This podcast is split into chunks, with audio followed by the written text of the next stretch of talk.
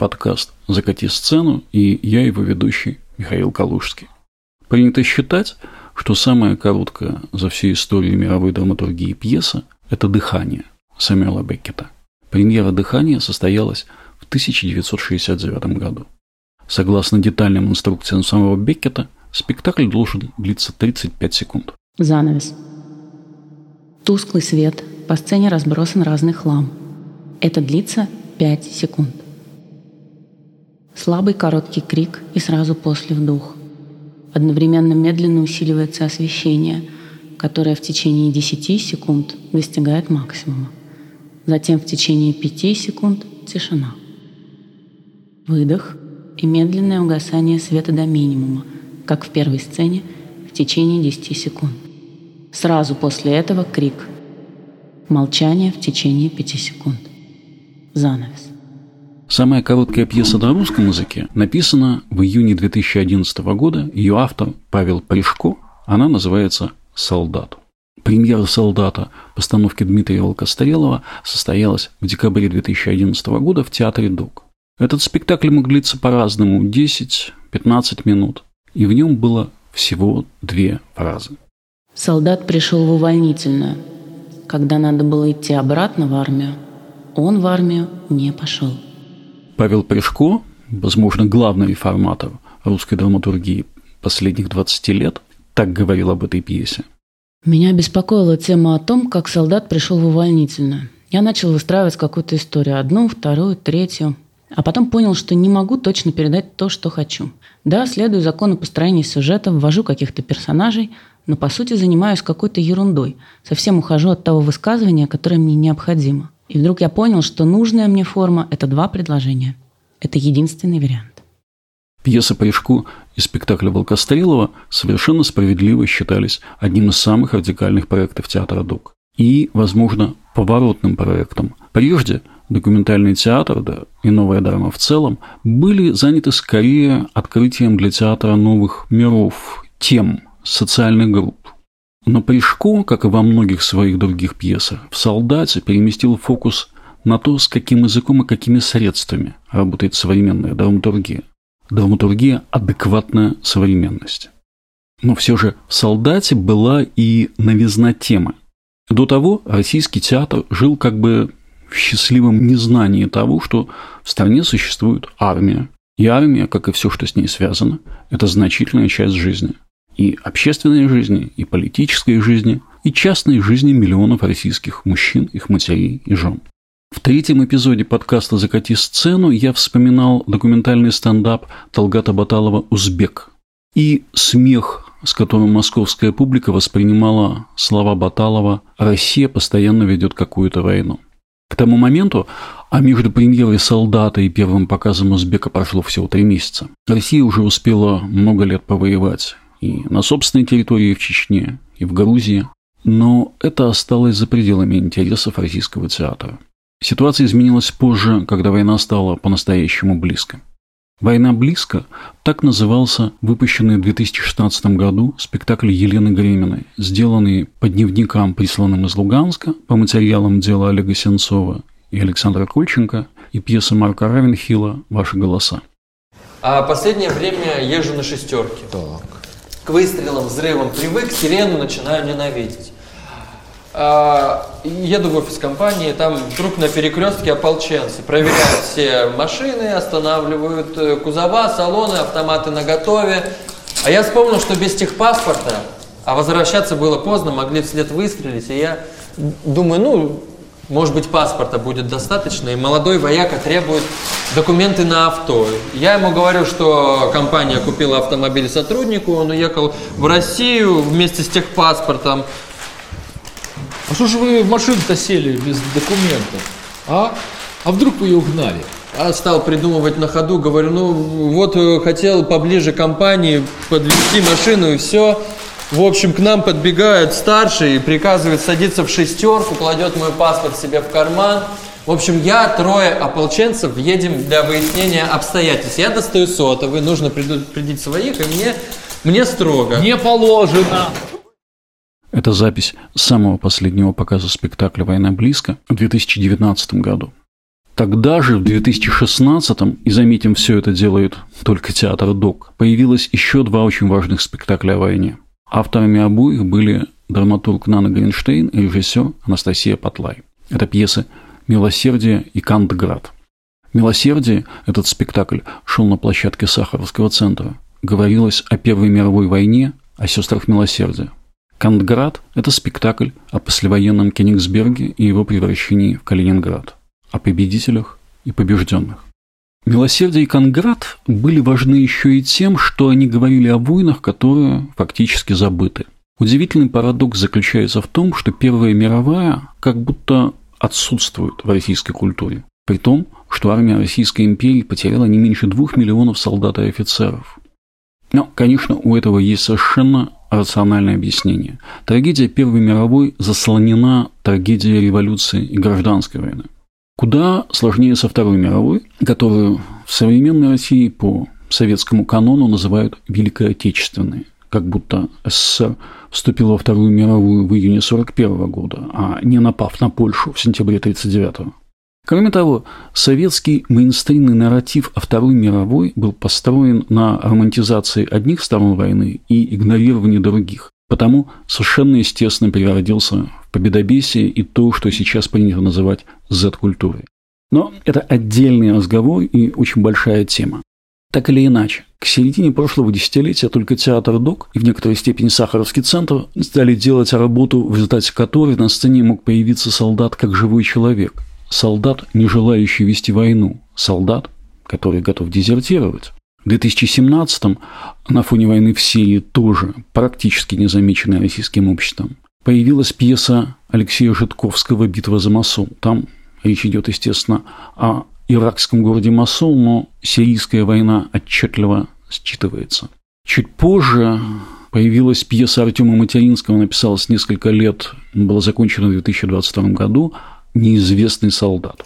Ни у кого в классе папы не были в Афганистане. Они там не ходили. Только С был в Венгрии. Его папа там проходил службу по контракту. Он повесится в шкафу, когда С закончит школу. Со службой это не будет связано. В 2000 году многие вешались, потому что это был повод не ходить на работу. Не ходить на работу, которой не было.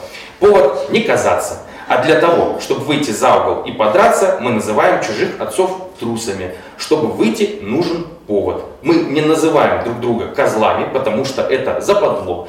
В Афганистане не было никого. Это повод, чтобы вступиться за отцов. Когда мне 25, звонит папина сестра и между делом говорит – Твой папа не ходил в Афганистан, потому что за него боялась его мама. Она хотела, чтобы он стал хорошим. Она хотела подарить ему машину. Она хотела для него Волгу. Твой папа не пошел в Афганистан, потому что он попросил ее сказать в военкомате кому-то, что он не хочет там ходить. И она послушала его, потому что всегда больше его любила, чем меня. Хотя он уехал в Москву от нее, а я осталась с ней. Он уехал, я осталась. Она не купила ему машину, потому что он эти деньги проиграл в карты. И магнитофон, который был мой, проиграл и поехал в Казахстан, в ВДВ, не Афганистан. В Афганистане он никогда не был, только его одноклассники, которые возвращались в гробах один за другим, один за другим, один за другим. Это фрагмент читки неизвестного солдата на постановке Ольги Малышевой на фестивале «Любимовка». В школе нам говорят, что в Чечне убивают. Нам показывают, как там убивают. Нам показывают отдельно голову, голову и член. Нам говорят, что это половой орган. Мы смеемся и смотрим на одноклассниц. Сначала показывают член, а потом отрезанную голову в такой последовательности. Мы собираем посылку в Чечню, нам говорят, что нужны только сигареты и ничего больше. Нам говорят написать письма в Чечню любому мужскому имени, любому, пальцем в небо, не ошибетесь. Каждый пишет по строчке и подписывается. 11 А. Половина одноклассников лысые. Они оставляют просьбу резать черных. Учителя говорят, что мы следующие после них, после тех, кому идут письма. И нам лучше готовиться заранее к поступлению в институт. Мы готовимся. В квартире, где варят винт, мне говорят, что москвичам Чечня не грозит. На контроле я говорю, что пойду в Чечню. Я отказываюсь от московского гражданства. В 2000 году мне 17 лет. В пьесе Материнского ни разу не звучит слово «дезертир». Тем не менее, когда ее читаешь, слушаешь, тебе не оставляет ощущение, сколь сильно главный герой хочет сбежать из армии. На меня кричат, и ездят машины, я снимаю с предохранителя автоматы, готовлюсь к стрельбе, выбираю точку, откуда стрелять, жду машин, и людей их нет. Они с другой стороны, я вижу, что все ходят как по улице в час пик возле станции метро и не обращают внимания на границы. Люди идут по своим делам, в очереди стоят и курят возле метро, останавливается автобус, выходят люди, они толкаются, обходят меня, переходят границы. Я направляю автомат на одного из них, я могу стрелять. Я не стреляю, мне 26 6 лет, я на посту, я, следующую, я следую маршруту часового, я занимаю позиции, идет смена, я говорю по уставу, я сменяюсь сдаю автоматы, боеприпасы, иду есть. Потом перед начальником караула наизусть передаю статью устава. Он говорит, что я не выучил, говорит, что ненавидит учителей, особенно географии. Спрашивает, где Африка? Я должен передать ему точные координаты Африки. Потом он говорит, что хочет побывать в Майами и просит назвать точные координаты Майами. Я не называю, он подходит и бьет в грудь, чтобы я вспомнил. Я не вспоминаю, продолжаю наизусть говорить статью устава. Он бьет еще раз, спрашиваю, что будет, если за границей поста Бэтмен будет насиловать гражданскую несовершеннолетнюю несовершеннолетнюю, что я буду делать, я должен руководствоваться статьей устава. А если Спайдермен будет сидеть на заборе, который разделяет охраняемую территорию, гражданскую территорию, дрочить в мою сторону, что я должен предпринять согласно уставу? Я начинаю наизусть, он спрашивает, если во время дежурства я увижу, что за 10 сантиметров до границы охраняемой территории железный человек будет ебать президента РФ, причем ты знаешь, что железный человек его в итоге доведет до смерти, потому что хуй у железного человека тяжелый, то что ты будешь делать согласно уставу. Я ничего не могу сказать, он отпускает меня спать.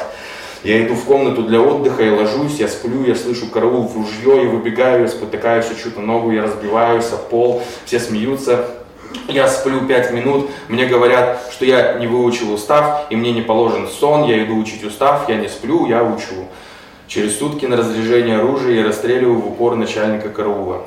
Российские драматурги стали говорить о войне только после февраля 2022 года. Но очевидно, что антивоенные пьесы не появятся в российских театрах. Дезертир, настоящий герой современной России, не выйдет на сцену. Впрочем, и куда более демократические общества, театры которых стали говорить о войне уже после Первой мировой, далеко не всегда хотели признавать дезертиров героями.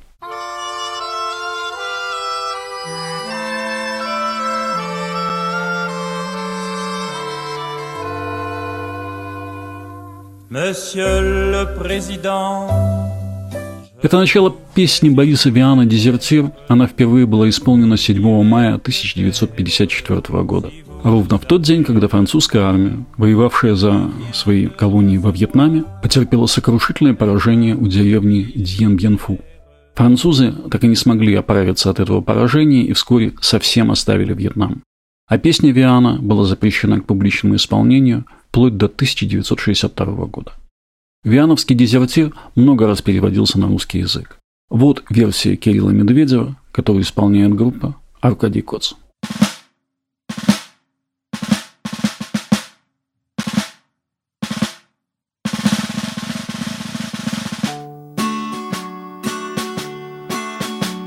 Товарищ президент, пусть у тебя заботы Прочесть мое письмо ты, уж выбери момент. Я только что узнал, что к следующей субботе Обязан быть на фронте, в повестке прочитал. Товарищ президент, я не хочу быть там Стрелять по беднякам, я не согласен, нет Не чтоб тебя позлить, я это сообщаю А просто обещаю я не пойду служить.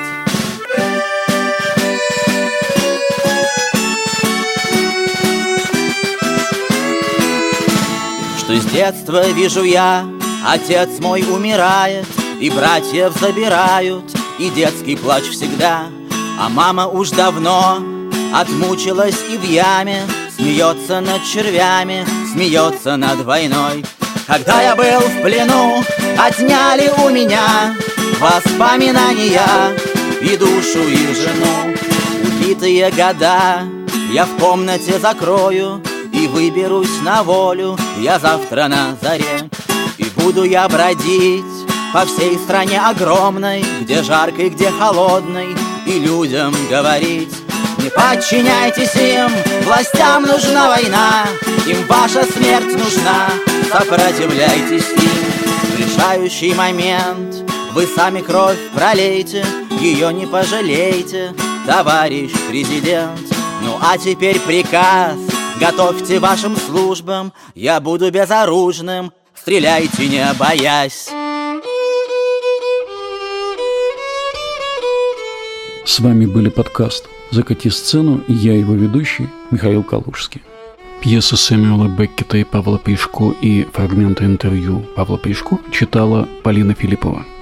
Мы встретимся с вами на этот раз через две недели.